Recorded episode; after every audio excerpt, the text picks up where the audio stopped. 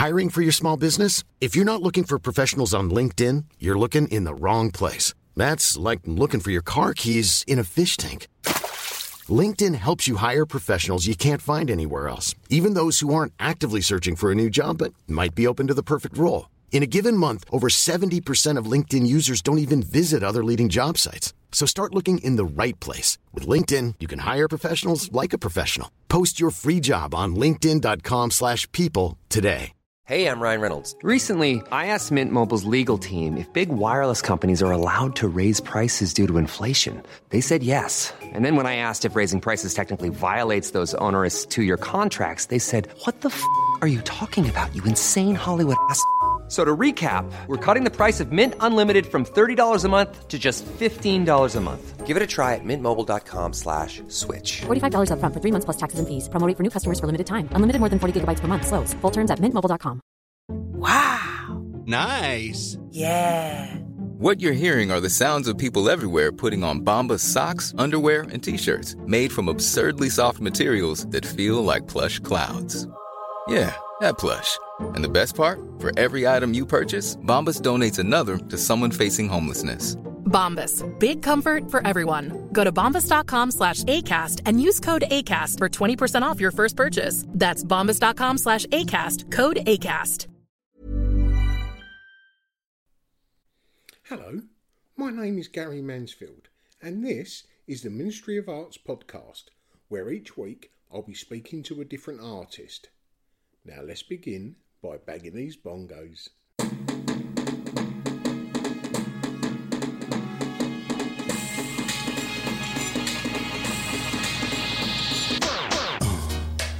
Yeah, right.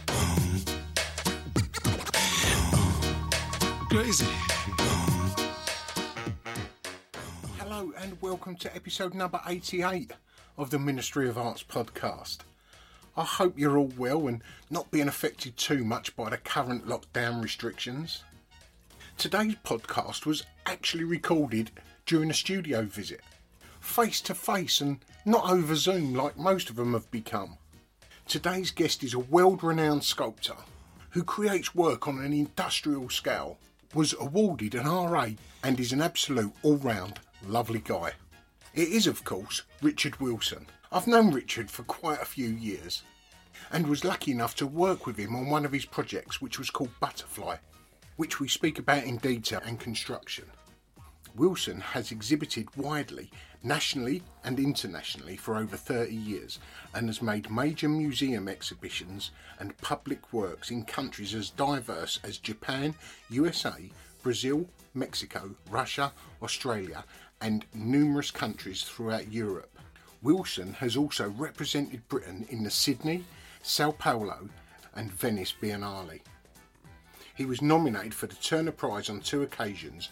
He was one of a select number of artists invited to create a major public work for the Millennium Dome in 2000. Wilson was, in 2004, appointed visiting research professor at the University of East London.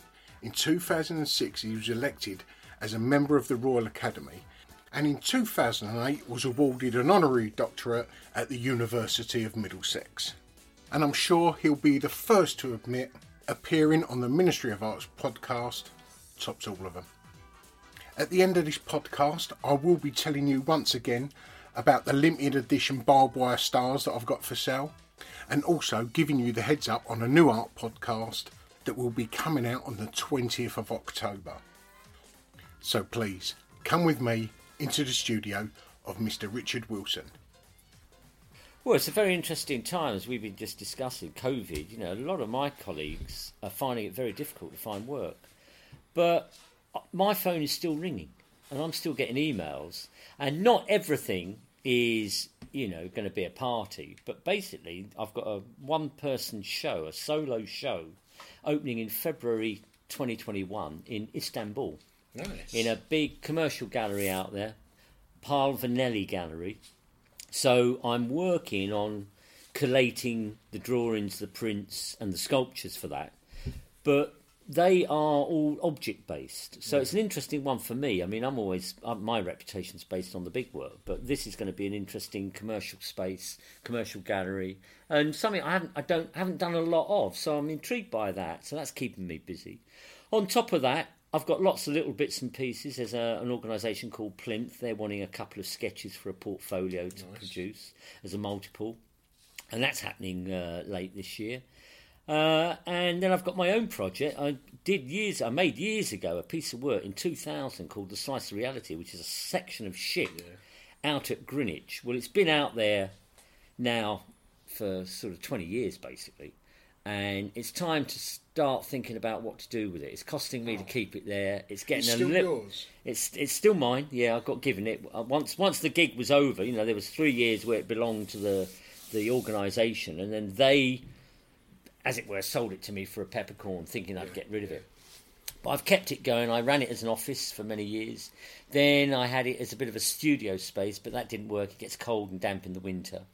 And then my son was on board for a while. He's a musician, so he was using it for uh, band practice and stuff like that. But now it's surplus to requirement. So I've been thinking about it. And I've got a very dear friend lives down in Cornwall who is getting on now and he's the owner of the largest collection of steam whistles in the world. He's got like 14 million quid's worth of steam whistles, and they're all these lost voices, meaningful Yeah, yeah. utterances that are all silent. And I said, I'm going to make a steam whistle museum for you. I'm going to donate my ship. If you want to donate your stuff, we'll start talking to some people and get some money. So I'm actually working on a suite of drawings to be able to go and start meeting people and saying, look, this is going to be a big new museum. Not necessarily in London, for whoever's interested. Are you going to move it from where it is? We can we can cut it because it's 70 foot high, it's 33 feet wide, and it's 29 feet deep. It's a section. It's a bit like a loaf of bread being the ship, and you take a slice out of it. That's what the slice of reality is.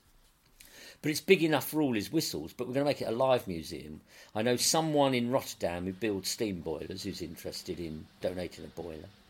And if he, if we can get it all kitted out and find the money to do it, it'll be open to the public. But we want it as a live museum in that, you know, I want a blow off twice a year, maybe once at winter and once in the middle of summer. That's kind of getting very difficult with all the PC going on, political correctness. Church bells are dying out. You know, people are moaning about the sound of church bells, which is ridiculous. But if we can get a blow off happening, you know, imagine kids pulling these strings or these Yeah, yeah, chains yeah, yeah. and seeing forty foot plumes of steam going and your chest all rattling Yeah, away yeah, with yeah. the with the note. Um, so I'm working with um, a couple of artists who are who production company on that one called Zatorski and Zatorski, and Thomas and Angel are very good at talking to people and finding money. So it's a case of finding where we can put it. You know, it could go to Liverpool Dock, it could go to Newcastle, it could go to Glasgow, it could stay in London. We're just going to find where the interest is and donate it. You know, but we'll need the money to do it. Because I presume the upkeep is. is Well, the upkeep Huge, isn't it? won't be that difficult. I mean, the ship itself structurally is re- in really good shape, but it's all the it's all the detail work that's needing a little bit of care. What we can do is take that out and replace it, or remove some of it, like pipe work. It's not necessary to have all the pipe work, and we can expand it in some way in that. Obviously, there's going to be a difficulty getting the public on board because it's all ladders and stuff like that. So we might some of the designs I'm looking at is extending the ship slightly in glass as a framework, so it copies what the original ship Yeah, was yeah, like. yeah. But that would mean you could put a lift in there, you could have a bit of disability stuff going on, maybe some toilets, and even, um, you know, I'm not sure if you want eating and drinking, but you want could get a coffee there. So it's basically to see if that project has got any mileage. And the way to do that is I've got to make some drawings and models and have those done by early, middle next year. You know, I'm aiming for Easter, and then make the big push after Easter to see if we can get that to happen. Because I, I could imagine cities like you're saying, Liverpool, down the docks and that. I, I, I think it'd be quite easy for the councils to agree to that. Yeah, Because yeah. it's such a. Yeah, I mean, what it what it'd be is a site. What we'd have to do is we'd have to get a, a- an area, not that big actually, but we'd have to have some services in. We'd have to have water, electricity, etc. And then we'd have to have a bit of a delivery site where we could get fuel in for, for the, depending on how the boiler would work. You know, we can we're, we're talking oil fired at the moment, which means we'd have to have an oil tank underground. You know, so there's a little bit of tickety booing to happen Yeah. to put the infrastructure in, just to then sit her down. What we do is we'd have a cradle made for her for the ship, and it means it could be cut in four sections, delivered to whatever city, welded up or bolted up, and then dropped in, and then it becomes a, a, a, a museum for that city to sort of be proud of, and to and. You don't even have to go there; you can hear it miles off. you can hear it coming. um, well, I should say, as, as we're speaking at the moment, if anyone hasn't realised, we're with Richard Wilson. We first met round about 2002 um, when you was working or you was brought into the university. You was using the University of East London space. That's right. I was research. I, I was given a two-year research fellowship, and um, I was introduced to the sculpture department and met yourself and Lee and a few other people. And I came. I came for that two years, and in that two years, I thought I'd do my own work, but at the same time, it would only be fair for me to interact by having a project where I could engage with a group of students. You know, not everyone, obviously, but there'd be a group of people who might be interested in helping me out on a project. And that project took place in 2003, which was my last year with the UEL fellowship. And um, we went to Wapping Project Space. It was then run by Jules Wright. Uh, unfortunately, she passed away with cancer a couple of years ago. I, Not I a couple didn't know ago, of that space at that time. What Yeah. amazing space it is. yeah, yeah, it was an absolutely beautiful space. Currently, it's empty. It is owned, but currently it's empty and awaiting redevelopment. And I think the guy who's now got ownership of that space is talking about probably reintroducing something of Jules's ideas. You know, a restaurant and a space for you know art events to take place. So hopefully that will come back in. But yeah, we we got that um, project together, and I can talk about that. With with Butterfly, you brought in a, a Cessna aeroplane, and I know, I know a lot of people helped, but I know that it was me and Lee and a guy called Mark who was in a Mark was there as well. Yeah. Um, yeah, it was uh, the three of us were, were sort of there more than The main. most. Yeah. Yeah, yeah. And it involved us sort of stripping the paint off the, the plane and buffering Yeah, it up, and yeah. and then one Saturday afternoon in the car park, Yeah, brought in a load of um, Yeah, I mean, what happens? Yeah, what? it. Uh, I'll, I'll give you a little bit of potted history about the idea. I mean, what happens to artists is when they get going, it's all very exciting. They come out of college and they're finding themselves. They're trying to find ideas. Um, but as you become more professional, you start to sort of get into fixes, and fixes being, you know, you know when your party pieces are working. You know, you could just sit back and probably just do that and make some money or whatever. So you're not really pushing and testing yourself as an artist, which is, you know, really where you should be. It does mean you take taking risks, but I believe that's what art is about. It's about taking risks. So I was beginning to think I know I knew what I was doing as an artist, and I was probably sitting back a bit, not necessarily being lazy, but I was just sort of ticking along, and it was all fun. But I wanted something that would really test me, so I was trying to get back to like first principles of making. You know, what what is the creative act? What is a creative act? How can I do something that I've never done before that I'm not trained at doing, where I could surprise myself and excite myself? Anyway, complete accident, sheer fluke. One day I put my hand in my pocket having washed my jeans and I pulled out a fiver that had all screwed up. It had been through the washing machine. And I thought, Jesus Christ, that's a five. You know, it's a lot of money for me. and so what you do is you start unfurling it. And of course it starts tearing, so you turn it round, you start somewhere else. And I started, and as I was doing this, I was thinking, this is like an idea. This there's an idea in it. This is the first principles of a creative act. How to unfurl something that's screwed up. We're not trained. No one's ever been trained to do that. Maybe you- maybe a panel beater straightening out a car mm. that's been in a crash is as close as you'll get it. Or you know when you've sort of like probably poured all your oil paint out of a tube and rolled it right up. You open it out again and cut the end off and look inside, see if there's a tiny little bit of white or red left inside. So those kind of acts that aren't really art, but as a process can be if you can a- apply them in some way. So this started a series of drawings and models, which is always how an idea gets going. And um, I decided on, upon buying a Cessna aircraft, just the body, you know, the wings and the body. No, none of the guts inside, none of the mechanics, as it were. And I found a guy down in Surrey somewhere who had a couple of fields, and it was full of old. He bought um, insurance stuff, you know, that was written off so he could buy an aeroplane, take the wings off and sell the wings, that sort of thing, or a propeller or whatever. So I went and got a load of bits and pieces which made up a, a Cessna light aircraft. And then brought all those bits, as you will well now know, Gary, brought those to UEL, where I was based, and we bolted it all together and checked it all out that it was going to, you know, be an aeroplane that we could crush. Then we stripped it and then actually then took all the paintwork off because what I wanted to do is I wanted a glistening, like an insect. I wanted something that was recognisable as an aeroplane, obviously initially, but I didn't want it with all the paintwork and the signage and stuff. I just wanted the metal, the polished metal.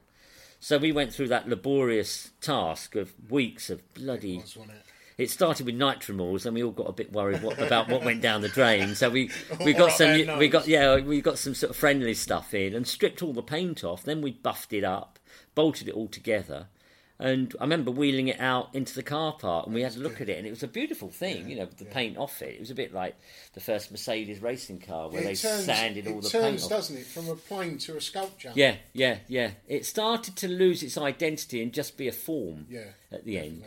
And then, then the next problem was like, okay, it's going to st- if we're unfurling something, we then need to crush it first to be able to unfurl it. So how do you crush an aeroplane? And I thought what we'll do is we'll get four forklift trucks in, and I'll build some big sort of uh, ramming devices on the front of them and get these people to just sort of fold it up for me. But of course, an aeroplane.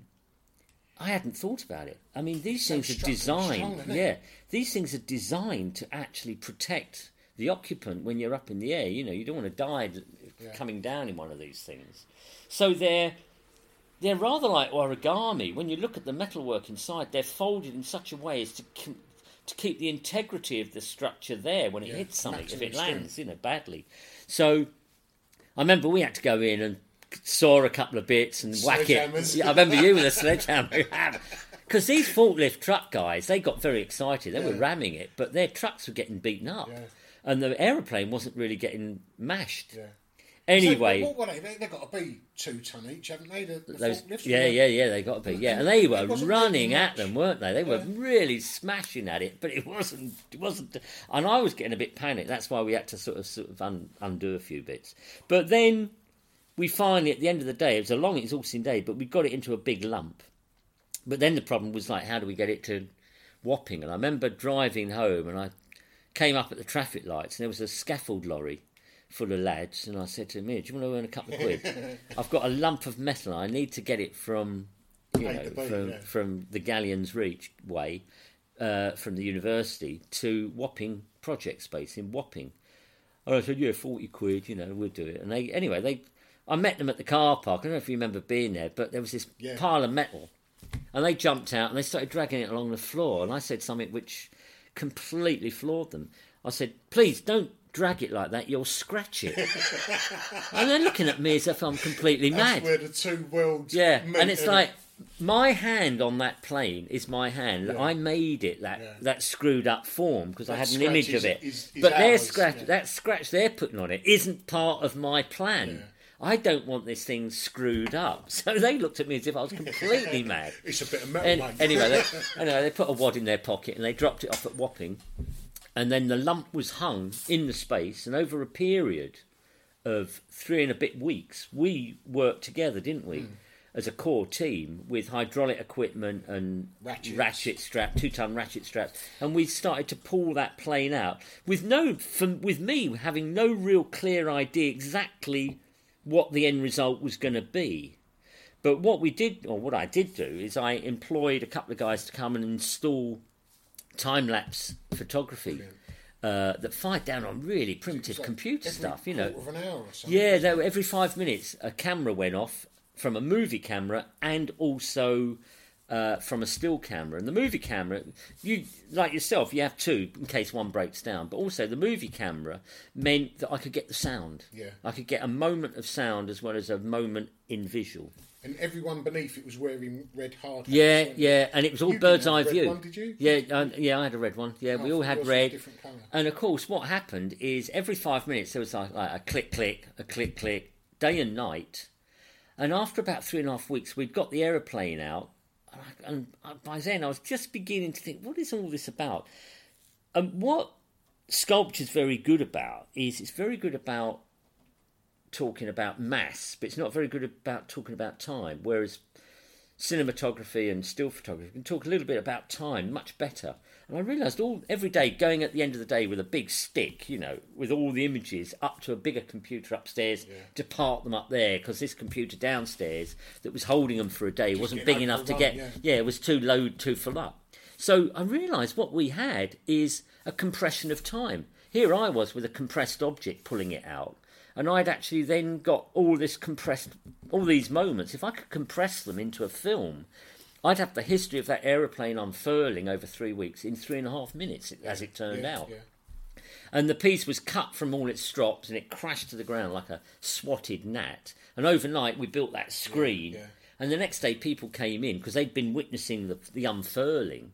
The next day they came in, the plane was like behind a screen and you're in darkness. And there was just this movie called Butterfly. And it was like this, all these weird sounds, you know, you know, voices and machinery and tools all playing out in three and a half minutes with this thing just opening and then back to beginning and opening and With back the to beginning. worker ants buzzing around. Yeah, with everybody, and we were like worker ants or something. You know, it was a very insect type piece of work in in the relationship to how you know bees work or insects work. We were all working around this mothership, this aircraft, to pull it back out. Because what was interesting for me, although I was a part of it from you know, the, the start to the end, I had never seen a. Obviously, I'd never seen a, a, a major piece of work like that come to fruition, and it was beautiful to see that you had the initial idea, the end. You, you knew what you wanted at the end. You, you sort of knew how to get there, but every part of it was a journey for you as well. Because Yeah, yeah. never sure. And Yeah. when we come up against prob, or when you come up against problems, the thing that I've really admired and I've taken on myself after that was that we had Richard Wilson, who we was all looking up to, turn round to us and go, "What do you reckon? How can we get round this problem?" Yeah, yeah, You know, and yeah. It was you Yeah. was really making it our work. Yeah. You know? Well, it's the Beatles, isn't it? Try with a little help from my friends. You know, you, you know, you have a problem, but it's a shared, it's a shared situation. And I've always used the plural we. Yeah. You know, I do a, I do a lot in my work only because the scale of it means it's not me. I might have the initial idea, but it's we that put it together. Yeah. We. Being the plural engineers, fabricators, whoever I employ or whoever working with me as team, Mm. we can we can get this thing done. And uh, yeah, I mean, there were, there were, as I said, we're not trained in unfurling No, smashed up aeroplanes or anything that's been crushed. How do we? How do you pull it back out? The fiver was the learning curve, but at the same time, you then have to go to jump to a different scale and a different material. It's still the same act, you know, Yeah. unfurling and pulling out. But when it's metal and you've got equipment and hydraulics, you need a couple of people to be holding things while you're getting something in, and then they're on it doing their bit. And it's it's a very very shared situation, and in that respect, all the aesthetic decisions were shared as well. It wasn't like my ego was dictating. Mm. Because sometimes I was actually thinking, well, you know, where is this going? What are we doing with this thing? You know, what should we? Let's get it up there and start turning it around a bit. And if someone will say, right, okay, let's put it on this one. We'll, I'll put my strop up here. So we were sharing a situation. It's like going up a mountain with a load of people. You know, you don't have. You'll have one who who might come forward as being more knowledgeable, um, but at the end of the day, we're all packing in there and trying to sort of get something done collectively. Yeah, Um, and we even did that with the food, the lunch breaks. We were all chipping in. We were all made, it wasn't like I was sitting back waiting. Who's made my sandwich? You know? uh, Every, everyone was doing it for everyone else, weren't we? It was great. I remember that lad who, who who taught me how to make a proper decent coffee out of instant powder, you know. And it was all about how much how much powder you put in, and then a tiniest bit of coffee, uh, so tiniest bit of milk, and you have to really whisk it to foam it all up, and the temperature of the the water had to be just Yeah, right. And I was thinking, I was coffee. thinking, I'm really getting to something from this project. I know how to make coffee. when you was growing up, was there art in your family? Yeah, my dad um, was an artist, and my mum had been to art school. And I think, although he never encouraged it, I grew up in an environment where he made constructions, and uh, I always thought, oh God, that smells great. You know, I could watch the alchemy of Yeah. him putting a stick with bristles on it into colour and picking it up and putting it on a bit of shaped plywood that had a bit of canvas glued on it, and he would he scumble the paint in, and when he'd go out the room, I'd pick it up and I'd have a dab as well, and I'd hear him come back, and I'd put the brush down, and I could, I, wonder if he'd see my bit, you know. so yeah, I grew up in that environment. There were always books around. I remember being a young kid and being really scared of looking at the Goya prints in the book. And when my parents used to go, I used to get the Goya book and go, "Look that guy's put that fork through all those people and eaten them, and all the horror of that Goya imagery. Um, but he never encouraged it. He just said, used to say, if you're going to do anything, do it to the best of your ability. And I've always remembered that. If you're going to do something, you might as well do it well. Uh, and I was thought I'd do a be, become a graphic designer. I went to the London College of Printing in 1970 at Elephant and Castle. And I did a foundation course there, and it was all Letraset then. There was no computers or anything. You know, you'd you'd have to draw and do Letrasetting and typesetting stuff out. And I thought this is all okay, but it's too. It for me, it was too two dimensional. It was too flat. And I realised what I really wanted to do is I wanted to be dealing with stuff in my hands. I wanted to make things. I'd always been a maker, you know, I'd always done models and stuff like that. And then when I got to 16, I bought a big motorbike and I pulled it all apart, rebuilt it, and I went off down to Cornwall. I gave up with school. I finished in the fifth year. I didn't do sixth form. I didn't do A levels or anything. I went off and built surfboards. Nice. I was fiberglassing down there. I was repairing. I had a all the sidecar that I had on this big motorbike, an old M20, had all the fiberglass gear, and I and I made myself quite a lot of money actually. And I was drawing all the decals, um, the transfers on. I used to go to the local bread shop and get the tissue paper, and I'd sit all day and do decals for people, and then I'd glass them into the boards. Yeah. And so I had all my drawings, you know, people would buy them and put them, and I'd, you know, have them done. And that sort of set the plan for sort of making. So when I finished London College of Printing, I went to Hornsey College of Art, as it was then, which is now, I think, Middlesex University. It did go Middlesex Polytechnic, then University, as these things do and change and develop. And then from there, 74 to 76, I did a postgraduate course in a rather monastic existence on the London Road site of the Reading University. But it was it was a great two years. I mean, it was it was solitary in one sense. There weren't many there weren't many of us on the postgraduate course, and it was you know the the sculpture bit the workshops were at one end of the university and my studio was at the other. So you tended to keep yourself to yourself. There was a bit of social life obviously in the e- evenings being university. But that was really good as well. And it was very different to you know the kind of craziness of Hornsey College of Art and what got, what we all got onto there you know at Alexandra Palace. And then from there I moved to Butler's Wharf in 1976 and got myself a studio came back to London because I was a Londoner. Came back to London. I thought I'm going to make myself a career in art. There wasn't a lot going on. There wasn't a lot of commercial galleries then. You could probably count them on two two hands. You know, probably ten commercial galleries. I don't think a studio in Butler's Wharf would be too cheap nowadays, would it? Well, Butler's Wharf. I mean, Conrad bought it all, and it finished in 1984. Well, I finished there in 1982.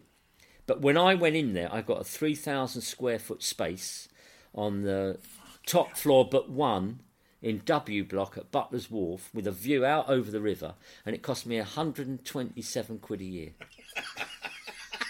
Fucking hell. 3,000 square foot. foot now, and, and that would be a square foot now. Shit.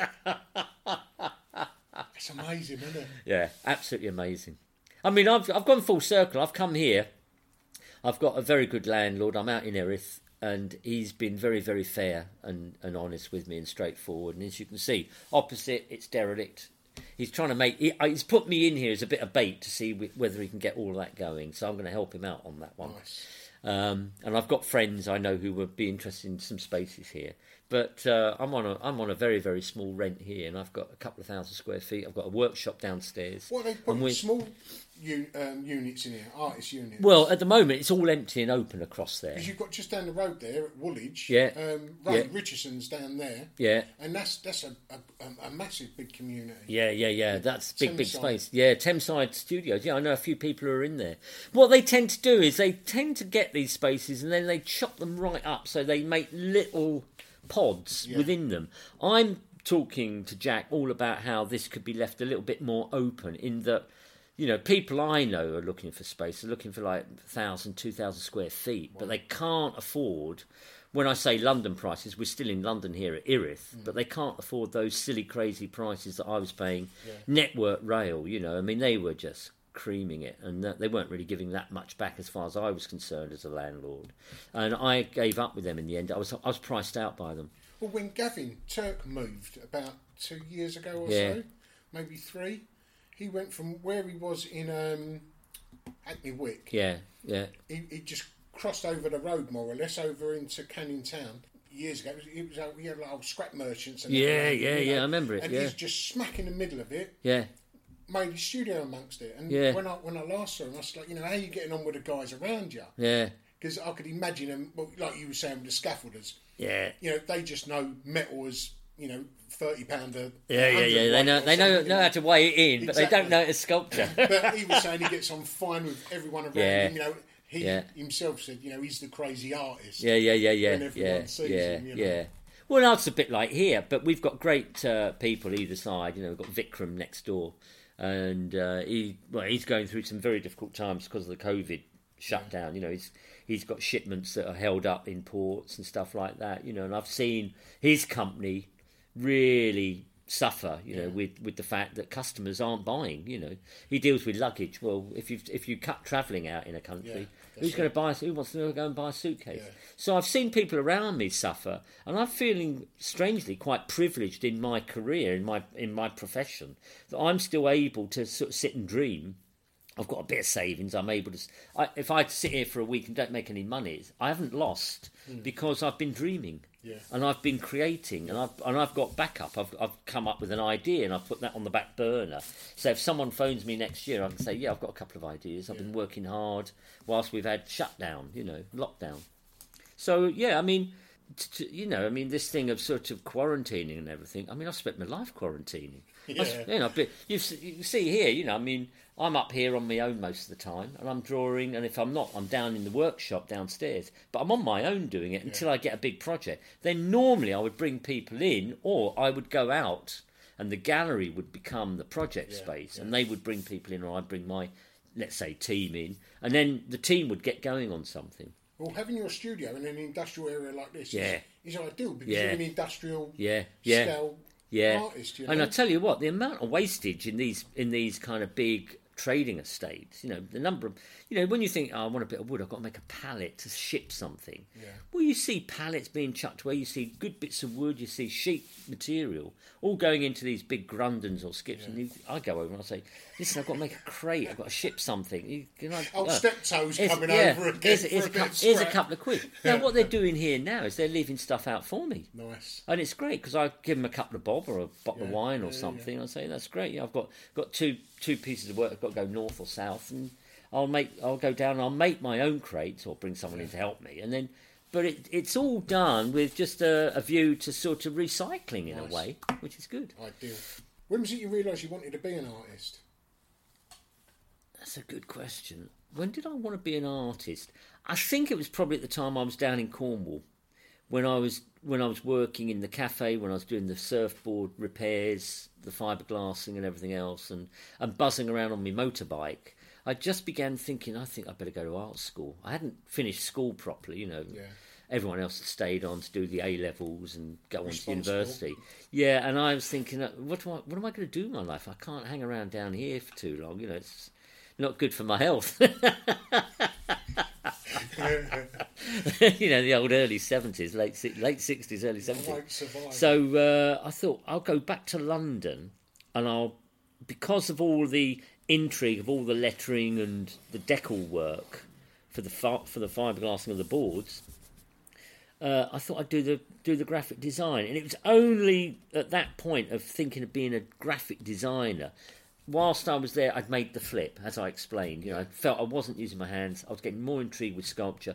I was around with other people who were like-minded, who were saying, "Oh, let's go and make something." You know, we don't want to do this stuff with letters. It's a bit boring. So I'd go to the other studio with them, and we'd be we'd be hanging out, and we'd be playing with all sorts of material. And uh, you know, I watched someone weld, and I said, I want to do that. Yeah. I want to be a welder. I want to make. I want to stick metal together. Yeah. And you could, you know, you think I could put a chair on a lamppost, or I could do that. I could do that. Yeah. You know, I mean, you could go crazy with a welder if you wanted. Yeah.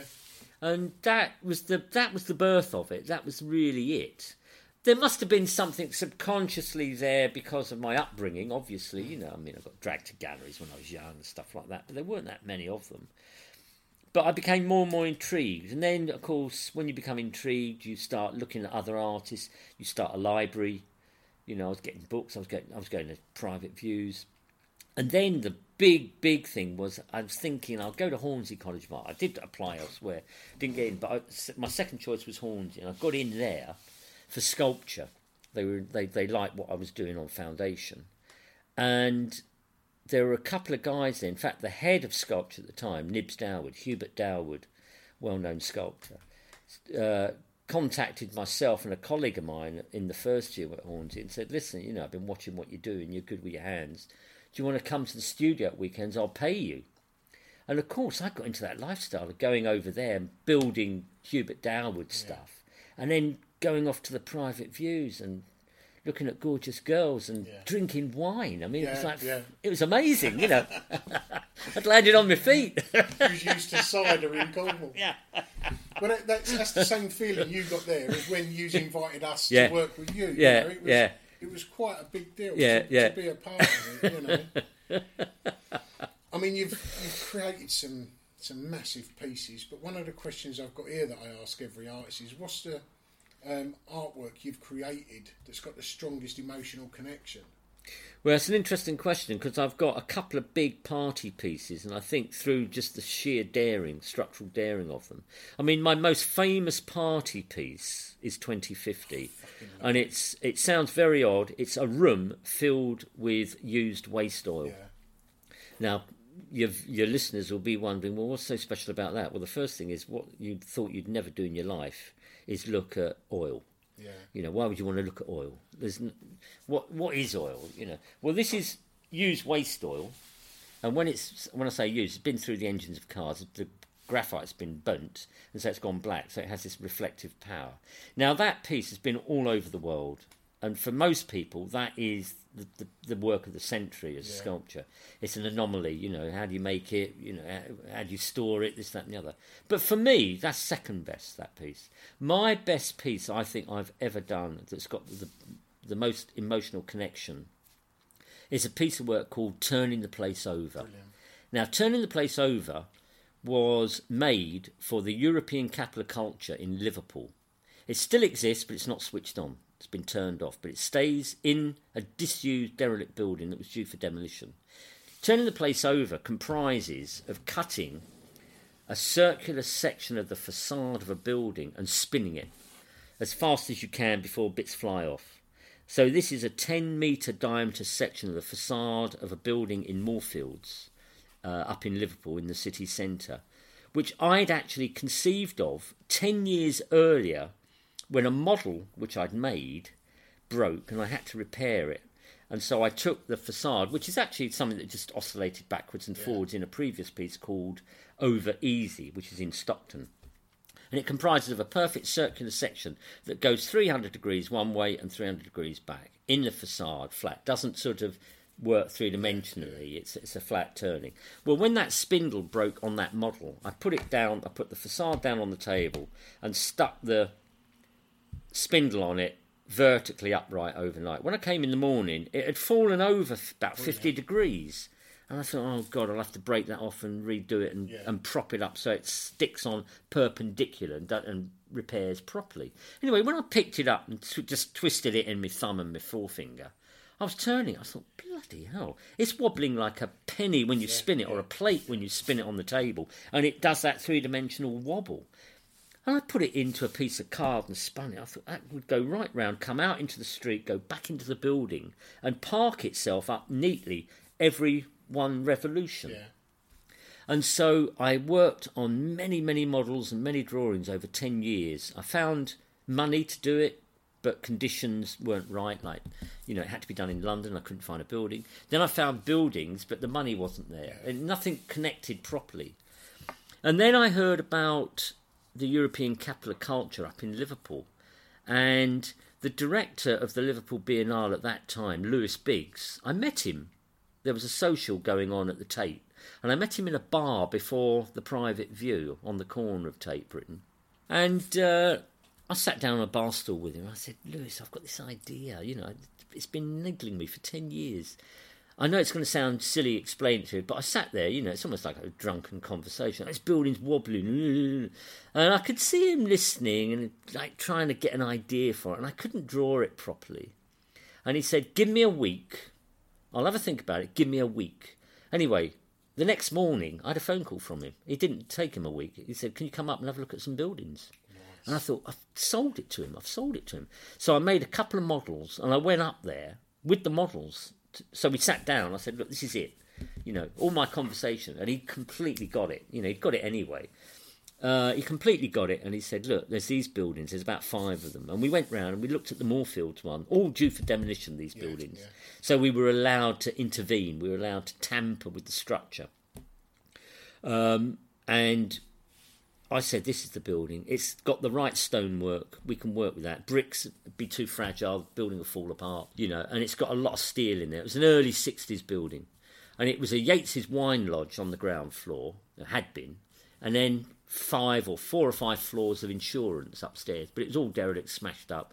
The Yates's wine lodge was flooded, you know, the roof was leaking. So we knew we could take this building, the written off, the forlorn, the forgotten, the eyesore, and we could transfer it and transform it, and we did. And we had everyone from all over the world coming to view that piece of work, and almost every architectural magazine in the world covered it. And I still get people writing to me today saying, "When are you switching it back on?" Yeah.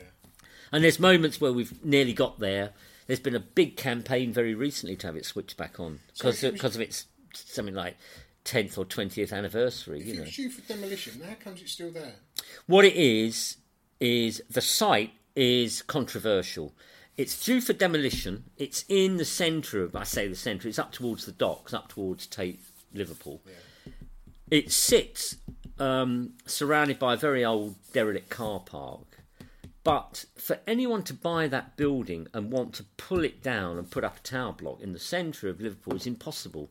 The pile work is very near to the confluence, the meeting of three tunnels under Liverpool. You know, the Mersey, and there's two others, and I don't know what they are. So for anyone to put in a proposal for like a 10, 20 story job, you'd never get it. They've so because they've got so much work to do with how the pile work would go down into Liverpool's bedrock without disturbing the tunnels. That it would take years and years and years. So it's not really worth anyone doing anything. It is owned by a company at the moment, but they bought it off another company who bought it off another company because the council sold it.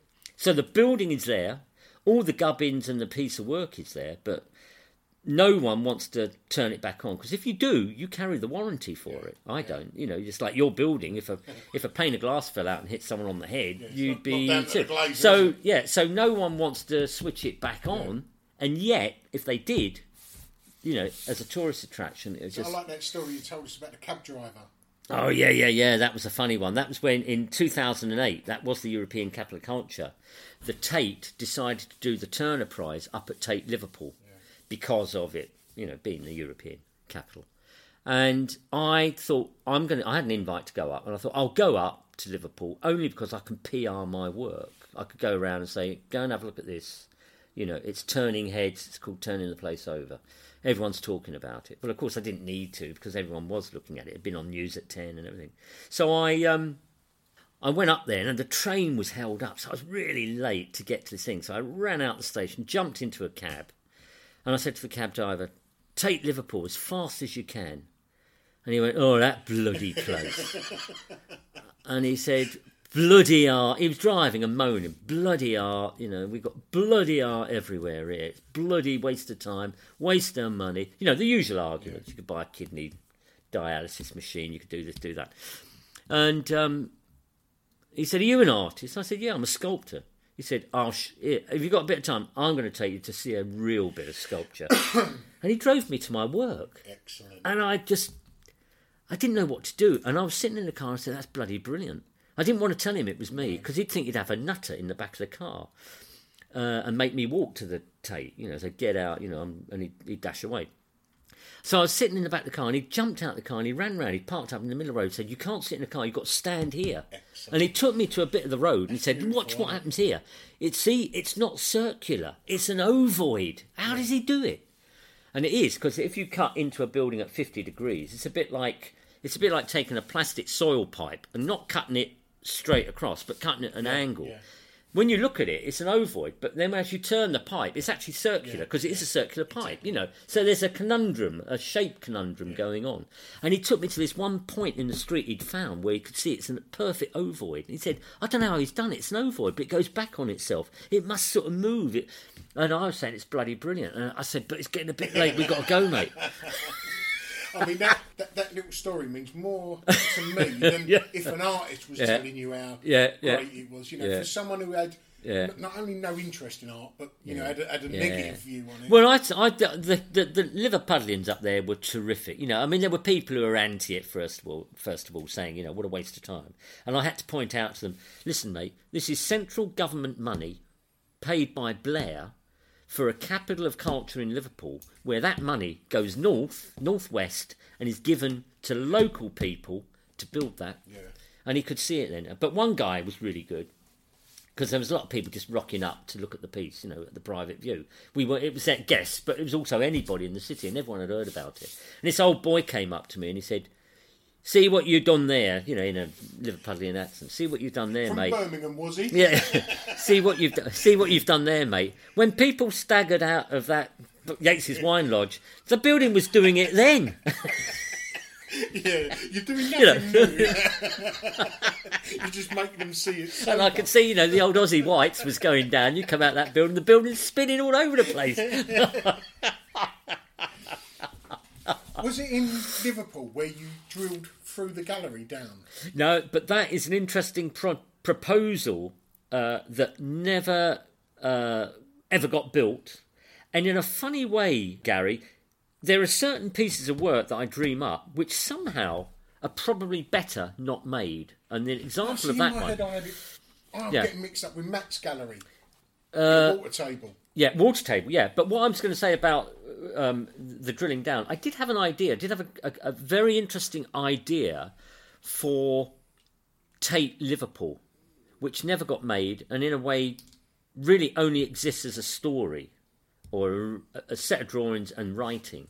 And what that was was I was invited up to Liverpool ages ago outside the Liver building myself and four other artists from around the world, actually, five of us, to look at an old bus depot site where the buses turned around and went back into the city. And they wanted some kind of sculptural bridge or something. And while I was up there, we had a, a, a, a lunch with the local councillors in the Liver building. And I was thinking, oh God, it's a bit windswept up here. I can't come up with any ideas. This is a bit boring. So I'm having a sandwich, and this old boy comes up, one of the councillors, and he's saying, you know, Liverpool's full of history, the docks are beautiful, and this, that, and the other. But then he said something that floored me completely. He said, you know, the docks go up and down an inch, about an inch and a half every tide. I said, what? What are you, you know, what are you drinking? he said, no, the docks are all built on greenwood piles.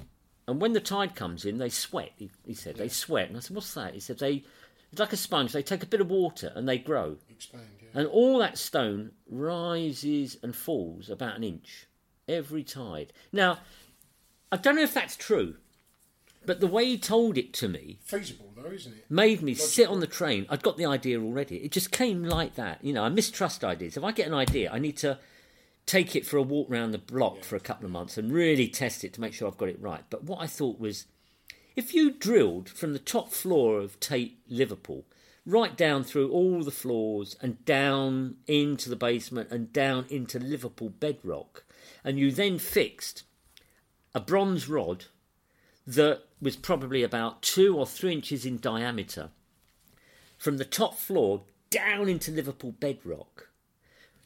You'd walk in there and you'd trip over this thing on the floor that's an inch sticking up out the floor. You'd trip over it and you go, What the bloody hell's that doing there? If you came back six hours later and said to someone, Look what I tripped over, it'd be flush with the floor. Because the whole building, the whole of Liverpool Tate has gone up and made that flush. And then when it goes down and stops sweating on the tide, that inch and a half of bronze will be sticking out. Conceptually, it's a massive, massive leap. It's a beautiful idea. To do it, you're running the risk of does it actually move? You know, is it going to move that say, amount you- each Did you time? find out if it was true or not? I never found out if it was true, but I did a series of drawings. I sold them all. Did a series of drawings just about I that, remember you saying about it. and it and it became a talking piece. It's got mixed up in my mind Yeah. that it was an actual artwork. Yeah, yeah. No, that that was that was a, a, a piece of work that really did exist as a concept. It, it exists as drawings, but but it's one that never got built, and I don't think it ever will. I think it. I think it sometimes sometimes you do need to have pieces that that are so good, Yeah. but you don't. You, they don't. They but they can't get built, and. um People do mention it every now and again when they write about me. But you mentioned water table. Yes, I, I made a piece of work we're now talking about 2000 and was it 2002 i've forgotten when this was actually. 94. I've 94 1994 the new Matt's gallery. And i had this idea i mean no one had seen the new space. I had the first show as it were in one of the spaces. I think willie doherty was before me. He was in it was two spaces. He'd got that space but no one had seen the new space. And i thought i'd make a piece of work that sits outside the rented area you know, it could be uh, outside the window or up, up above the ceiling or down in the ground, so that when you went in, you just saw the the rented space, as it were, the gallery space, but the sculpture was also occupying it, but outside of it, if you understand what I'm saying. So I came up with this idea. What we would do is I would buy a like a shed structure. I was thinking about a cricket pavilion, you know, and we'd dig all the floor up because it was a wreck anyway, so we could do it and put it in there upside down. So it's a bit like referring to the oil. You could see the world upside down because it's a reflection. But in fact, it's like you're looking down at the inside of the ceiling as opposed to looking up at the ceiling, you know, that sort of thing. Anyway, we, I started thinking about it, and to, to sort of test the idea, I brought in an engineer and we dug a A lot can happen in three years, like a chatbot may be your new best friend. But what won't change? Needing health insurance. United Healthcare Tri Term Medical Plans, underwritten by Golden Rule Insurance Company, offer flexible, budget friendly coverage that lasts nearly three years in some states. Learn more at uh1.com. Hiring for your small business? If you're not looking for professionals on LinkedIn, you're looking in the wrong place. That's like looking for your car keys in a fish tank. LinkedIn helps you hire professionals you can't find anywhere else, even those who aren't actively searching for a new job but might be open to the perfect role. In a given month, over 70% of LinkedIn users don't even visit other leading job sites. So start looking in the right place. With LinkedIn, you can hire professionals like a professional. Post your free job on linkedin.com/people slash people today. hole, a four foot hole, just to check what was down there. And we got down to four feet, and it started filling with water, a bit like being on the beach, you know, like plot and it's falling in. He said, "What we've got here, Richard, the engineer, uh, Robert Myers from Price and Myers Structural Engineers, he's retired now, lovely man." And he said, uh, "We've got a problem here. We've got liquid sand." And I said, "What's that, Robert?" And he said, "It's when you dig a hole, you've got basically London's groundwater down there, and it's pulling the material from out around the sides of the hole into it, which means you you'll probably bring these columns in. You can either throw a lot of money at it and coffer dam the whole thing, or you can put a pump on it, or you can forget your idea and change your idea. And I thought I've got to change the idea. Mm. Got 19 days to change my idea, and I thought the water is the problem, but that's got to be what the piece is about now. I've got to use I've got to use the problem to get round the problem. It's got to inform me. I'd already understood what the history of the building was, and it was I don't know if it was called Lloyd's, but it was a a building that uh, at one point in its history had built billiard tables there, you know, and it was famous for it. And I came up with this idea because I was looking out the window thinking, I'm, I'm in trouble here. I've got 19 days. I've got to do something. And I saw these big gas holders. And of course, you know, it's a bit like piece I described in Liverpool. You know, one minute the structure's there, and the next minute it's all below ground. And I thought these things are, you know, they're going up and down, they're in and out. What, can't I just put something that that sort of frames the water in some way? I thought, I know what I'll do. I'll get a billiard table. This is what the, this, they built them in this room. I'll get a billiard table and I'll set it into the floor, But it, but what it will do is it will acquire a seventh pocket in the form of a Hepworth 28 inch sewer pipe, concrete sewer pipe. So I dug down and we set. We, well, first of all, we set the, the table. We dug a pit with the you know, so the table went down with the legs and everything, t- cemented it round, left it a bit rough at the edges. So you had the six pockets, and you had the lovely cushion all round. And then I cut the table very carefully and neatly, so that part the cushion went and part the table went, and we inserted two sections of pipe that went down four meters and contained the water down there so it wouldn't allow any of the falling in. Then I um, submerged into that water a paddle, a waterproof paddle system. And so when you went into the room, what you saw was the room. And then you noticed something on the floor, flush with the floor, and you went over to it. And you kind of took that cushion shot pose, where you're sort of over the cushion, looking down into that murky subconscious world of the 28 foot Hepworth pipe with this dark water down there. And every now and again there'd be a splash. Like there's a frog, a fish, something horrible, something scary. Would I, if I fell down, I'd get myself wedged. yeah. So it, it had all of those connotations from the real logic of the game and the Yeah. the per, the perfectness of the level precision, yeah. and the precision to this other subconscious thing of like you know London's groundwater, what's below there, and so.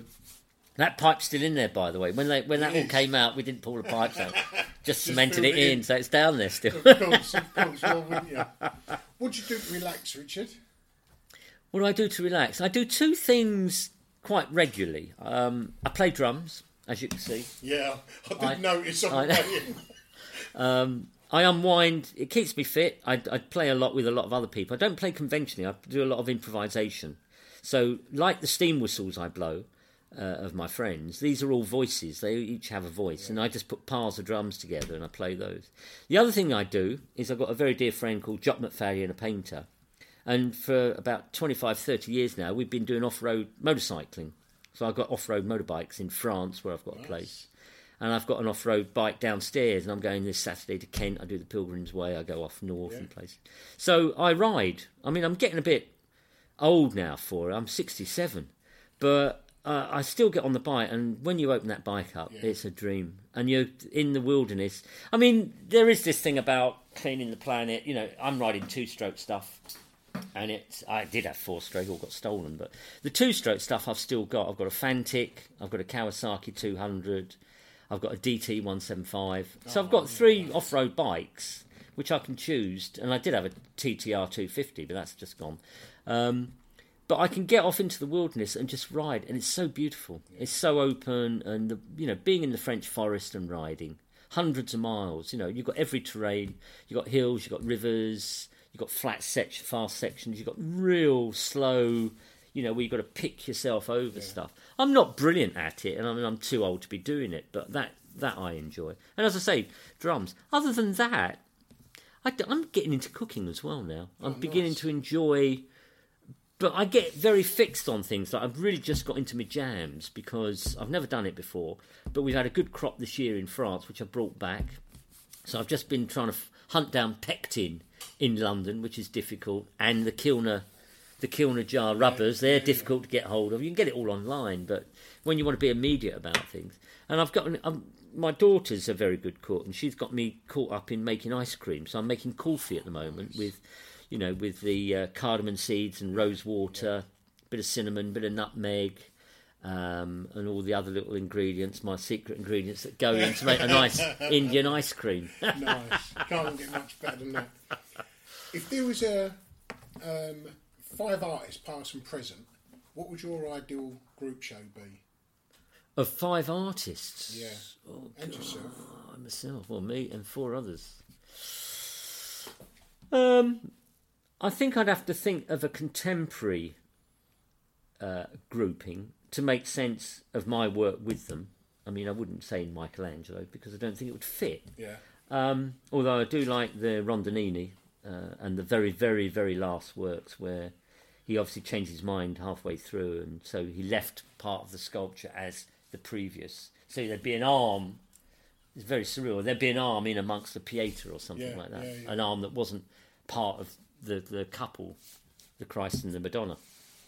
Um, I, I would say when I was at college, I was fascinated by the very early works of Barry Flanagan.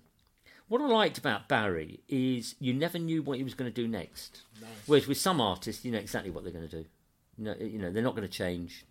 It's probably driven by finance. Why? Why would they want to change? But with Barry, there was no market at that time. When he started doing the hares, that's an example of someone who got stuck with money, yeah. and that's what all he did. And he made a lot of money, and he lived happily ever after. Didn't live very long after that, but he lived happily while he had life.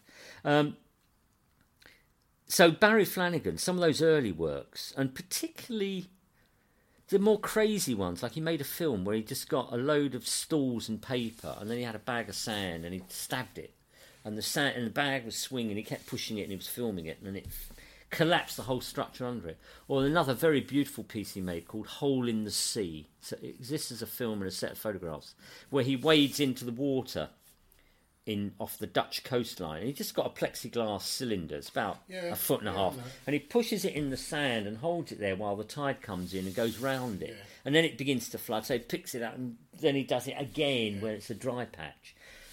When you think about that country and it, it being below sea level, and him doing that piece of land art as a kind of a metaphor for what the country is suffering at that time, you know, about having to damn its dam its. Co- So I would, I'd say um, Barry Flanagan. I'd probably take someone who became an influence very, very later on in my life, although I, I never heard about him when I was doing what I was doing. But uh, Gordon Matta Clark, an American artist who, who trained as an architect, but very interesting sculptor who cut buildings. Um, we did them for very different. He did them for def- very different reasons to me, but he was an interesting artist and very visual, very stunning pieces. Um, God, that's that's three of us. I need another two, didn't I? Um, someone contemporary. I don't know. Um, probably Whiteread or Mike Nelson. Rachel Whiteread, Mike Nelson. I'd use I'd use them. I know them both personally. Funny enough, I've had occasion to teach both of them in my past, uh, and that's that's all good good stuff. And that would sit comfortably with Barry and myself and um, uh, Gordon Matt Clark. I'm trying to think of someone who's outside of the sculptural area. Uh, someone who's slightly quirky. Um, someone who's a bit offbeat. Someone who exists in the cracks. I suppose I have to say my friend Anne Bean. Uh, a very, very interesting performance artist. Very done a lot of collaboration with many, many different artists and people, and people who didn't think they were artists, where she's drawn them in and worked with them, different genders, that sort of thing. You know, she's a she's someone she's unpredictable, and that's what I like about my life. I like unpredictability because that trains you to get get smart, get tough, and get clever. Um, you can get very complacent and you take things for granted, and then things can catch you out and pull you apart. You have to be on your toes all the time, and artists, artists particularly, have to be on their toes to be to sort of be relevant. Yeah, yeah. really. You mentioned about oh at the start there. You mentioned about Barry Flanagan and Yeah. and the, the, the materials that he was using. Um, I, I, I was I'm about to talk about myself and I'm not putting myself in his category by any means. But when I was in prison and making art, I was just I, I wasn't allowed materials. You know, Yeah. obviously there was Yeah. lo- a shitloads of materials I couldn't even Yeah. go near. You know, Yeah. let alone use. Um, so I'd be using stuff around me, like scrap that was around Yeah, me. yeah. And the trouble I had when I come out of jail, and then pretty much the next day I was at university. Yeah, yeah, the, the, the guys at university, the tutors, they were going right. You can use whatever you want. You can have, you can do Yeah. welding, you can do sculpture, you can Yeah. do printing. I just wanted to use fag butts and Yeah, I, I yeah. my mind weren't Yeah. in a place where I could Yeah. look at anything Yeah. and use anything. Mine Yeah. was just it, it was so narrow. Yeah, you know. yeah, but also very inventive. Very inventive. I mean, a friend of mine uh, is a musician. I haven't seen him for a long while, Max Eastley. Uh, and he told me a very interesting story about how he did a week's course in a prison about making sound. And he was stunned at what notes people could get out of a Rizla paper, or just the kind of sounds that were sent down corridors just by tapping. Yeah. You know what I mean? Because pe- people in that situation, in that confined situation, had to find a way to communicate, tapping pipes or whatever, or blowing notes on a Rizla, to get that to happen. And he and it blew him away. He, he said, you know, they were better than he was in terms of being inventive and imaginative and and finding, uh, seeking a way around the problem of of communication. When But it's, it's, that, it's, it's that thing, you know. If you, you know, what is invention? You could say, well, okay, if I put if I put a tin of evaporated milk down there and said, yeah, that's yours, but I wouldn't give you an opener. How would you get the tin off? You know, how would you get the lid off? It's that sort of thing. You'd have to start looking around, wouldn't you? I've got a pencil. I've got you know, Problem solving, I've got a, you s- I've got a bent screw here. If I could just get a hole in it, I could maybe There's use a bent screws in there. but it's that sort of thing, you know. It's like I, that's I think what I I like about art and sculpture is you know like you give yourself a a problem to solve. Give yourself something. It's it's almost like saying what interests me is what I can't do. yeah. And if I get it and I can then do it, then I've gained. I've learned. I've gone forward. And if I've excited myself first, then I know I'm possible to excite other people. But in life, most of our problems are solved Yeah. for us, aren't Yeah. they? If you wasn't an artist, what would you like to be? Oh, what would I like to be? I don't know. I mean, I'd have to go. I'd have to go way, way back. I, there were two. There were two little dreams. I always fancied the um, MotoGP. Oh, of course. you know, the dream. But I was never. I, I, I was never someone. You know, the, there are those people when they get on a machine. They, there's a there's something that kicks in that takes them beyond safety. They go at a speed where I could never go. So that was out the window. Funny enough, the other thing, which I kind of am intrigued by, and I thought I could do very well, and it's and it's about material, and it's about sort of not playing with material. It's about fixing and repairing. I've always fancied the idea that perhaps I could have been a surgeon. You know, I'm not squeamish. I, I've always thought that it's a very. I'm, I'm, I'm intrigued. Like, how do you stitch together veins, or how do you put a muscle back together with cotton, or is it with a laser light where you and and I think I could have done it really well. What I couldn't have done is the academia that goes with it. I couldn't have done the Latin. I couldn't have done all the naming and stuff. But to to take, you know, the the human material and repair it as a surgeon fascinates me. You know, and I think it would be more the physical side of things. It'd be muscle and bone. It wouldn't be nerve endings Yeah, and yeah. brain and that sort of thing. I'd specialise in the what is it, the osteopathic end of it all, fixing bones. You know, putting putting brackets in to knit things together. It's, it's all associating with the work that you do anyway. Yeah, In- well, in- yeah, in yeah. It's you're in there with a black and decker and a hacksaw, you know what I mean? It's not much different. So, so those were the two crazy ends of the spectrum, which came in after I was an artist. And I just used to think about it, like that question: "What would you do if you weren't doing this?" And I thought, yeah, I could do that. I reckon I could do that if I, you know, found myself in that situation. I wouldn't be afraid to get a needle out and sew someone up. Yeah. If I was, you know, on a desert island and there'd been a plane crash, I'd run over and.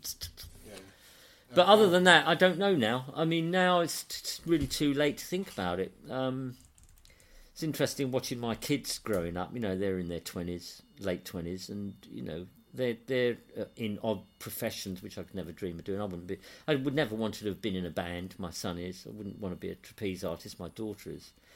They're they're too. They're like art. They're too difficult. There's no money Yeah. unless you make it really big. You know, if he sells a song to Adele, he's made it, but that won't happen. I I don't, don't I, think I it will. couldn't name a famous trapeze artist. No, I'm no. Sure, I'm sure there are a few. Um, but in a funny way, uh, it's difficult to explain this. In a funny way, being a sculptor, I've done a lot of other things. You know, I mean, I've built the house I own, Yeah. not from the bricks up, but I know, you know, I know how to. I could put a structure together and live in it. Um, I've I've mended vehicles, cars, and bikes that I've owned because I can weld and I know a little bit about mechanics and stuff. So I've, I've you know I've been a mechanic through up through sculpture, you know, turning the place over. Not that I designed the mechanical aspect of that sculpture, but I was certainly there with my Meccano set, talking to the engineers when I first got the idea with worm screws and everything else, looking at Leonardo da Vinci's rack and pinion concept, and the engineer saying, you know, that would be such a trustworthy thing to use. It's a bit clunky, but that would be better than what we've designed. So you know, things like that. Have ta- my my career as a sculptor has taken me into the world of other professions. Just you know, just sort of coming up with, up with an idea and then having to go and buy material means you know you've got that quality to go you know to be a like quantity surveyor maybe even you know evaluating what is necessary for to make that work. What's the best and what's the cheapest? What's going to last longest? Should i duck and dive on the price or should i look at what's going to last and be value for money you know so all that kind of thinking as well comes into play so there's lots of skills that sculptors have which aren't just about No, it brings in- aesthetic form being put together you know and especially yours, where it's quite industrial all Yeah, the time. yeah. You mentioned about building your house just now, and when we was unbuilding the plane, pulling the plane Yeah. apart, you was telling Lee and I about um, an artwork which has fascinated me.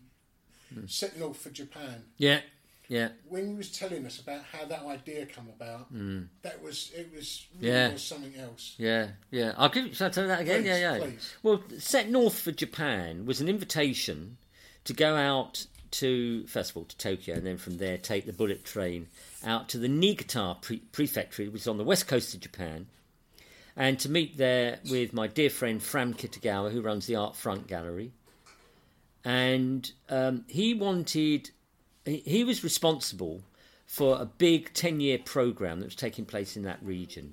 It was it, it was um it was where uh, the region was dying, and Fram Kitagawa put forward this idea that it could be saved through maybe artists going in, in industry, going into the creative industries as well, like schools, etc., going into the workplace, and also putting sculpture there for a tourist attraction industry. So I went out there, and I hadn't really done any outdoor work, and I went to this mountainous area and was shown a site at the back of a, a junior school, which is a big flat area with next to it a great big temple gateway, verticals and horizontals. And I had to think of something to go on this site that would attract people. And the one thing that the one criteria that, that, that they were insistent upon was that whatever you did, it had to have a relationship to you and the region. Somehow there had to be a connection between what you do, who you are, and the region itself. I didn't know what I was doing. I just I got back on that aeroplane. I thought this is something I'm going to have to write and say I can't do it. Anyway, it's a long flight. It's 12 and a half hours going back to Heathrow. The dawn came up and I could see the curvature of the earth. And it's an absolutely mind blowing experience Yeah, being, you know, five miles up in a jumbo in first class. I was sent back in first class, which was very nice. And I'm sitting there, and the porthole's in front of you in first class because I was seat number two. So as you're in the cone, you know, the portholes come round, so you're facing forward and looking out rather than turning That's sideways. don't normally get, yeah. And I was looking at the curvature of the earth, and bing, the light bulb idea went on. You know, I play with architecture. I thought I'm going to build my house in the Niigata prefecture at uh, the junior high school area, right next to the verticals and horizontals of the temple gateway. But it's going to be at the angle it stands in in Rotherhithe, SE16. What I'd do is I'd go and see the engineers. I make a model. Rather than build the whole house, I made a linear description of the house. I made a an idea that could be could be made in I beams, and it was full scale. And I took it, and I said to the engineers, I want this house not to stand on its base, but I want it to stand on its base as it does in Rotherhithe, but in Japan, if you see what I mean, almost like pushing it through the. What happens if you just pushed it straight through the earth? What it, so it'd be virtually upside down and crooked. Anyway, what they said is they needed to calculate five angles of collimation, and what they are is they're five points in the ground off the North Star from Rotherhithe and then transfer those around the world to the engineers around the world to do. So what happened is they built the house, got the sponsorship from the Maeda Foundation. They built the steel structure. They made the structure in component parts. They then brought it to the site and built it, and they then got two cranes and they turned it upside down and set it on the four points of five. The fifth one is just so to make sure the other four are right. You know, you do it four times, but you do a fifth one just to make double dot the situation. And so the house is out there still today, but it's upside down on its part of its roof because that's the exact angle it stands. And it's talking about the distance between that point in Niigata Prefecture and that point in Rotherhithe. They're identical. The house is the same. The house is the same. But you know, the Japanese are very beautiful people and they have lovely stories. And I heard one the other week. A friend of mine, Rika, uh, came out to my little place out in France, and she's one of the singers with the Frank Chicken Band. And she was talking about lovely stories about the Japanese and their invention and miniaturization. And she told me a story about space, which uh, I found really fascinating. I and I keep, every, time, every time I meet someone, I tell them. And the Japanese are into miniaturization. They can miniaturize things really well. And there was this, she was telling me about this one phone company that wanted to get their phone smaller, and they thought they'd done it, and they gave it to the director. All these engineers who'd been working on this little phone, and he took it and he was looking at it, and next to him he had a glass vessel of water, and he said, "Yeah, it looks really good. It really is small in the hand." And he put it in the water, and a couple of bubbles came out, and he said, "But it's not small enough. There's still space in there." if the airs come out, wow. That's the Japanese for you. Brilliant. That's how they do it. It's all empirical thinking. It's like they've got all the computers and everything else, but that man just put it in water and said, "There's air in there. Get rid of the air Yeah, and of make it smaller." Yeah. How much does that bubble take? and that is an idea. You see, that's what that's what gets me going. I think that's so beautiful. Someone else told me a story like that as well. Um, and it's an example about space. What is space? And it's about a guy moves into a um, a trading estate, rather like this. And next door to him, some people are moving in, and they've got a skip. And one evening, he's gone outside and he said to the bloke who was filling the skip, he said, "Listen, can I? I've only got a little bit in here. Can I pay you to put some of my rubbish in your skip?" And the bloke said, "That's all right. You know, I'll have a word with the boss in the morning. Um, he'll be in." But that, that's okay. You he had had a look at what he had. He said, "You've hardly got anything. You can put it in. It's okay. He won't charge you." So the next morning, the guy gets in and he's got his little pile of stuff and he's just putting it in. The car pulls up and it's the boss. And the boss says, What do you think you're doing? He said, Listen, I've had a word with your friend and I've shown him what it is and I'm willing to pay. But he said, It's all right. It's so small you can put it in. And the, and the boss said, Well, that's okay then if you've agreed it. Otherwise, I would have done you with the police for stealing. And he said, But hang on a minute. I'm not taking anything out your skip. I'm dumping mine. He said, Exactly. You're stealing my space. I've paid for that space, and you're you're taking it away by putting your stuff in. I would have done you for stealing if you hadn't had the permission. The idea of stealing space is a lot, and I use it as a title for a show: stealing Oh. space. It's great when, when things come along like that? When you talk about being a surgeon, you mentioned about the academia. yeah. How did um, becoming an RA come about? It's interesting. Royal Academician. Um, you can't um, nominate yourself, and you can't apply for it. What it is is the Royal Academicians, numbering in their seventies, I think about 74, 75 as currently. Um, they're a they're a membership group of the Royal Academy that goes way way back, and they meet probably about three times a year for what's called the General Assembly. And in that General Assembly, there'll be a vote taken based on nominations given by the membership of artists they think are relevant to today, let's say, uh, and have done, uh, uh, let's say, distinguished in their field, whatever that happens to be painting, sculpture, printmaking, you know, film, whatever. Um, and in, God, when was it? 2006, I had a phone call from Bill Woodrow, who was a member, who phoned me up out the blue one afternoon and said, Congratulations, Richard, you're a Royal Academician.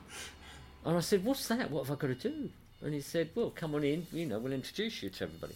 So myself and Chris Wilkinson Oh yeah.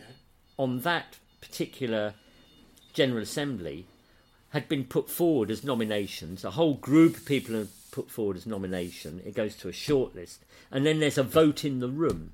So you know you've been voted in by your fellow. You there when that vote No, no, no. You get a phone call after and say, you know, well done, you you're a Royal Academician. Do you want to be one or not? Some people say no, I want nothing to do Yeah, with I've it. heard that. Other people say, yeah, that's fantastic. And I said, yes, that's fantastic. And people have asked me, why did you want to be? And I suppose what it is, is I'm sort of probably seen to be at more the esoteric end of the art world, in that, you know, you've got painting and you've got sculpture and you've got printmaking, you've got architecture. What I do is, you know, I've dabbled in sound making as art, and I've dabbled in performance as art, and I make very big installations, site specific installations as art.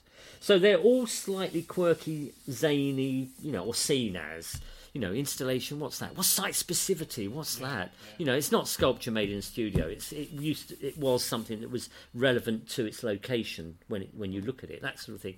So I thought to be a Royal Academician gave me a little bit of kudos as opposed to being the wacky zany person you know, the one, you know, he's the weirdo who's at that end of the spectrum of sculpture. I wanted to be sort of at the forefront, and I wanted to be recognised as, you know, as being as relevant as those guys and girls there who are mm. sculptors, you know, rather than being the weirdo one. So yeah, being a Royal Academician did that. Also, it's a pretty good door opener, especially abroad, because I, always, I mean, it's the only time I've ever done it. I never did it with my MFA or BA or whatever, but I always put Richard Wilson RA, and I kind of quite like that. Why not? I don't do it all the time, but Oh, I but I but I use it. I, I been on a use pizza order. yeah, no, I've used it when I've been when I've gone to meet counsellors or or um, sponsors or engineers or whatever. I put RA gives you a little bit of clout. Yeah. They're not just talking to anybody; they're talking to Richard Wilson RA, and it's useful. Let's just say that it's useful. If you've got it, flaunt it. I think it's important. I think it's important. It's an honour to be asked onto these things Yeah. and it's important to you know do your best with them and, and make that commitment. But it's also great that you've got, but you know, it's another lever to help you, Yeah. isn't it? Yeah, definitely. You know, Because I didn't know how a professorship works, and that's pretty Yeah. much a similar sort of yeah, similar yeah. sort of ways, isn't Never really bothered with. I mean, I've been a professor and I've been honorary professor, but uh, you know, I've never really written that down. I might have used it mm, perhaps once or twice in a CV, depending on who I'm writing to. But the Royal Academician one, I certainly do, and it's. I think it's because it is in the popular psyche. People do know about it. You know, the public psyche, I should say. It, people do know about the Royal Academy and the academicians. They see them as old fogies, but then again, they're not. You know, there's a lot of new blood in there now, and it's really sort of in the it's in the present tense. You know, it's in the present day, and it's done. It's it's sort of up and coming, but still up and coming. Uh, after so many hundreds of years, you know, we've two hundred odd two hundred odd years we've been going, um, and it's just you're in you're in with a really good group of friends in a sense. Yeah.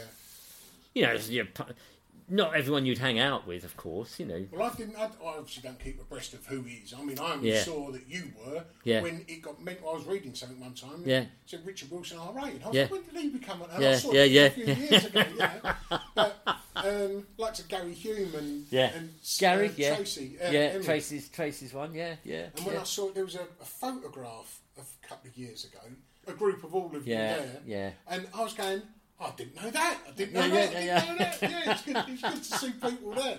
And um, yeah, it, it's it's keeping an old establishment yeah, relevant. Yeah. it's, it's got but it's done. funny, you know, people do turn it down. Damien Hirst turned it down.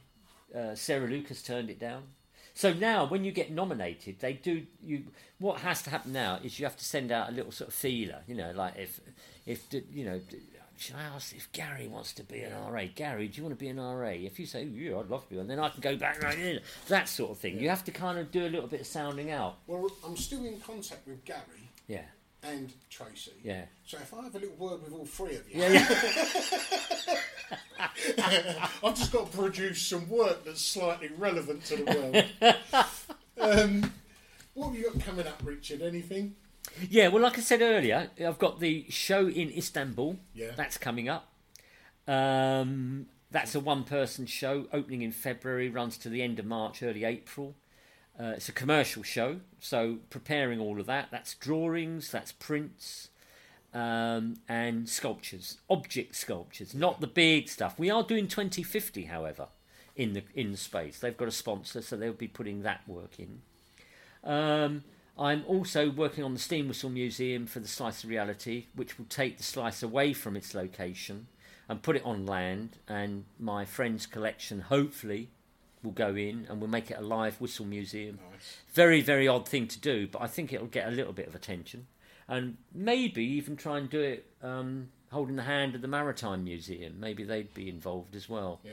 And we'll put a little board of trustees together, made of musicians and um, possibly engineers, you know, uh, uh, and see where that goes. That's a long term project with Zatorski and Zatorski. Um, then there's a lot of little bits and pieces. I'm working with Plinth on some sketches uh, that will be done as an edition, a print edition. Um, that's that's probably the. There's a lot of other little bits and pieces. You know, some performance stuff, some sound stuff with drums.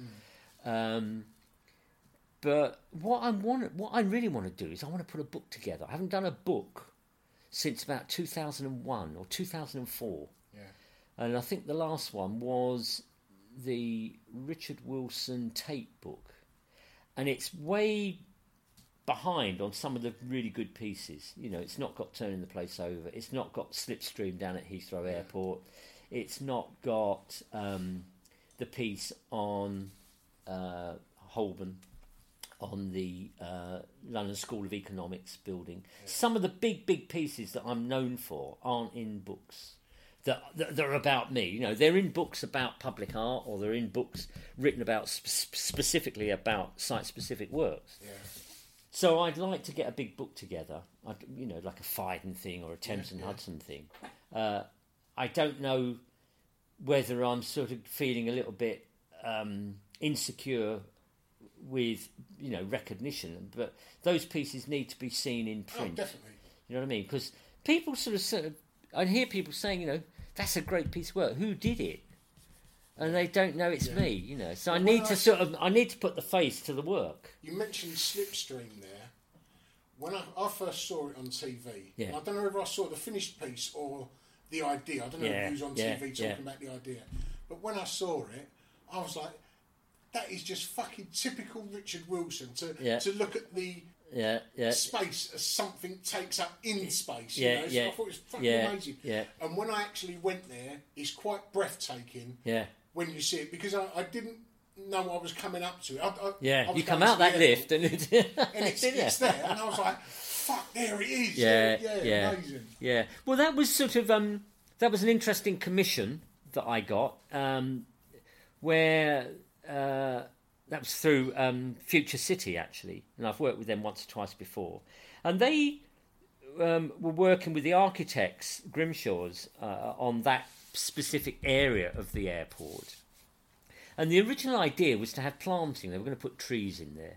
And then it was discovered that the light levels would not sustain the growth of the trees. So something else had to go there. And Mark Davy, the director of Future City, said, Listen, you're arriving at the cultural capital of the world when you get off those planes at Heathrow Airport. We need something in that airport that says, yes, you have arrived at the cultural capital.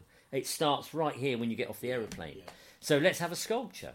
So um, a long list was put together, and from that long list, Heathrow and a few other people outside of the Heathrow committee brought it down to a group of five two Americans, two English, and one Japanese. And we were all interviewed, and I got the gig. You know, they, they chose me, which was great. And it was a three year build, it was a year of bureaucracy with a lot of fighting to actually do what I wanted to do. That's not um, restrictions from Heathrow. They were brilliant. They were really on it.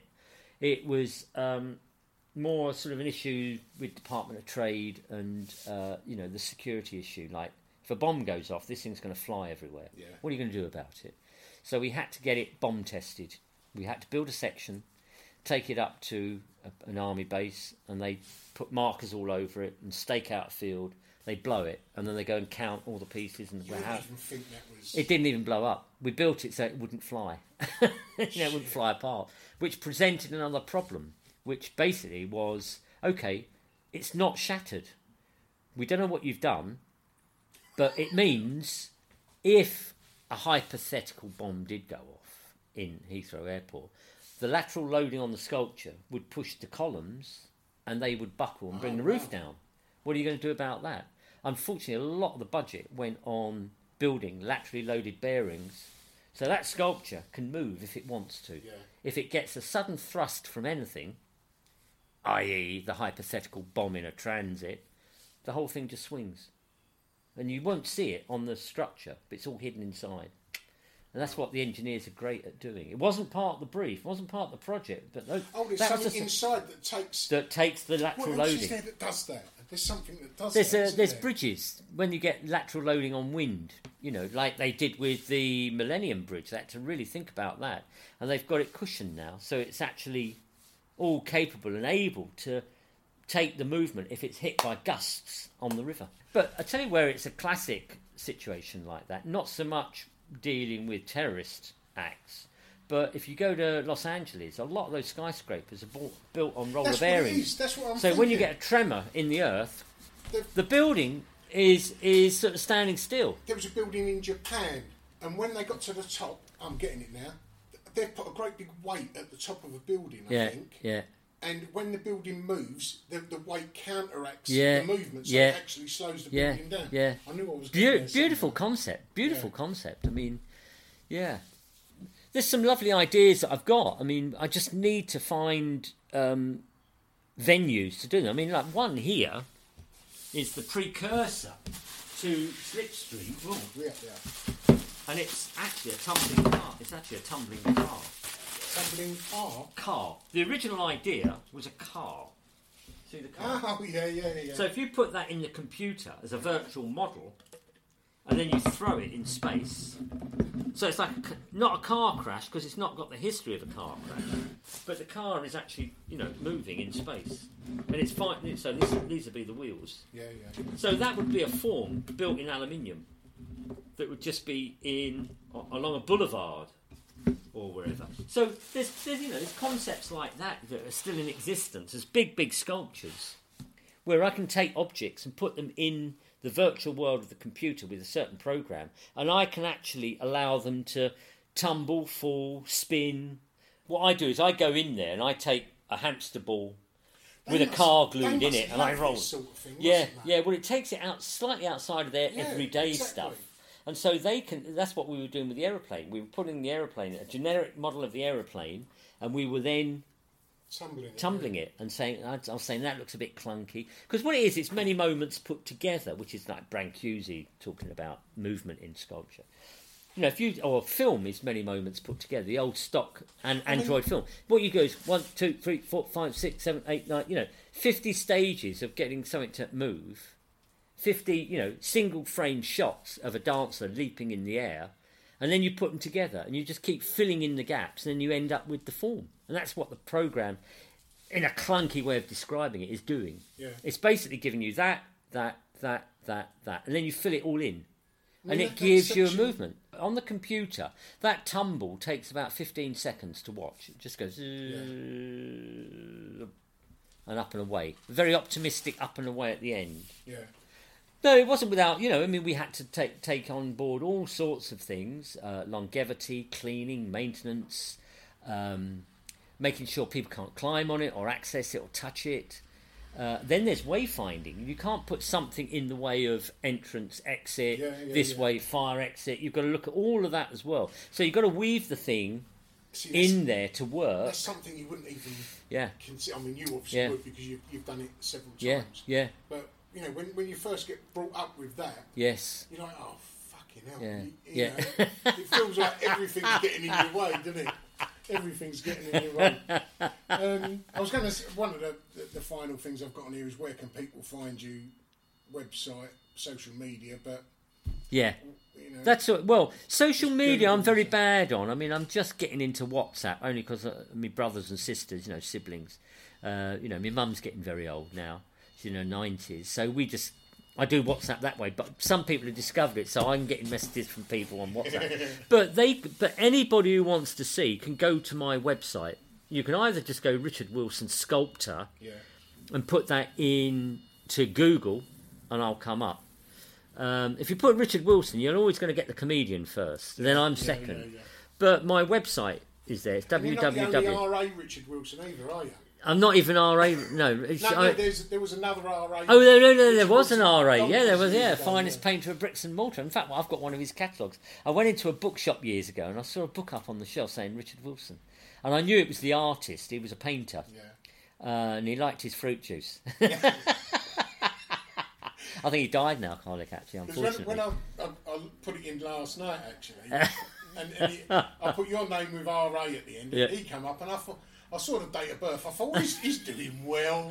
he's, he's looking all right for his age. He's got longevity, that lad. Right, well, Richard, that's all my questions asked. no, it's been fantastic, Gary. It's good to uh, catch up again. You know, it's Oh, been a while, isn't it, man? You know. Loved. Thank you, mate. I'll show you downstairs and, Please do. you know, I'll show you. Oh, that great. There you have it, Richard Wilson. I told you that was going to be something special, didn't I? And the benefit of recording a podcast during a studio visit rather than over Zoom is that you get a little sneak peek into the projects the artist is working on. And that is said without trying to sound too smug.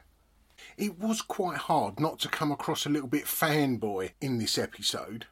I mean, anyone that has actually visited Richard's sump oil installation 2050 cannot deny that it's probably one of their favourite art experiences.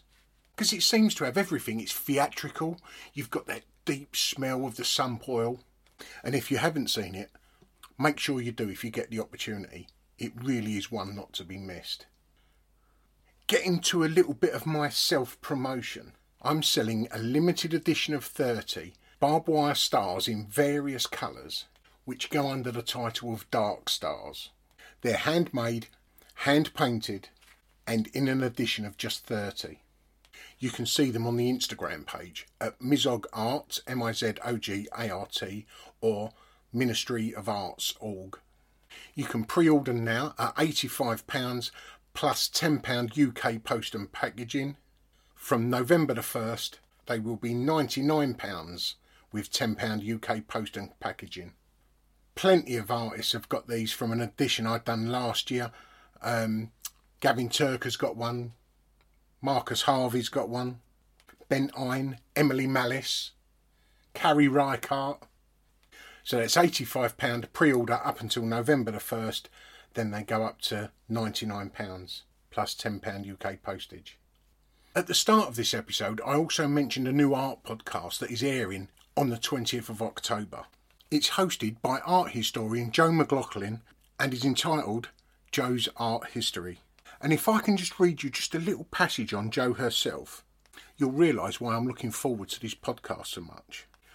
Joe believes stimulating art historical content should be available to everyone and feels that presenting and writing in a fun and relaxed way will help break down the traditional elitism around the subject, which so many often find off putting. Joe is incredibly passionate about this topic and is determined to change the long standing idea that in order to study or enjoy the arts, you need a top education and be cut from a certain cloth. Art is for all. Here, here, Joe McLaughlin. That's Joe's Art History podcast coming out on the 20th of October. Well, that's about it for this week. So, like I say every week, on whichever platform you're listening to this podcast, you should be able to leave a comment. If you could do that, that really does help us get noticed and anyone else looking for an art podcast. So, thanks for listening, and until next week, ta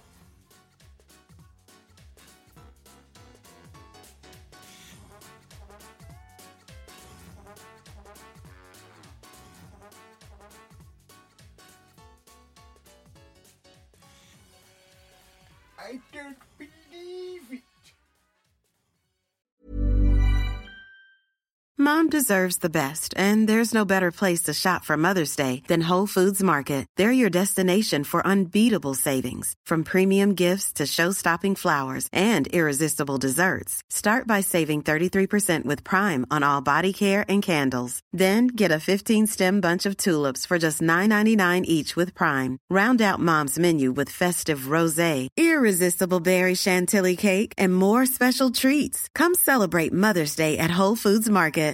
Hey, it's Paige DeSorbo from Giggly Squad. High quality fashion without the price tag. Say hello to Quince. I'm snagging high-end essentials like cozy cashmere sweaters, sleek leather jackets, fine jewelry, and so much more. With Quince being 50 to 80% less than similar brands. And they partner with factories that prioritize safe, ethical, and responsible manufacturing. I love that. Luxury quality within reach. Go to quince.com slash style to get free shipping and 365 day returns on your next order. Quince.com slash style.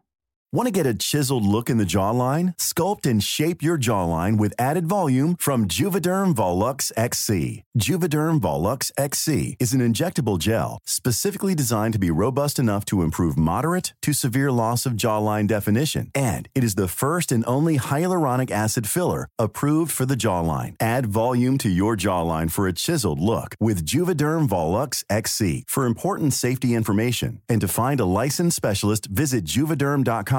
That's J U V E D E R M.com. Not for people with severe allergic reactions, allergies to lidocaine, or the proteins used in Juvederm. Common side effects include injection site redness, swelling, pain, tenderness, firmness, lumps, bumps, bruising, discoloration, or itching. There's a risk of unintentional injection into a blood vessel, which can cause vision abnormalities, blindness, stroke, temporary scabs, or scarring. Talk to a licensed specialist to find out if it's right for you. Visit juvederm.com. That's J U V E D E R M.com.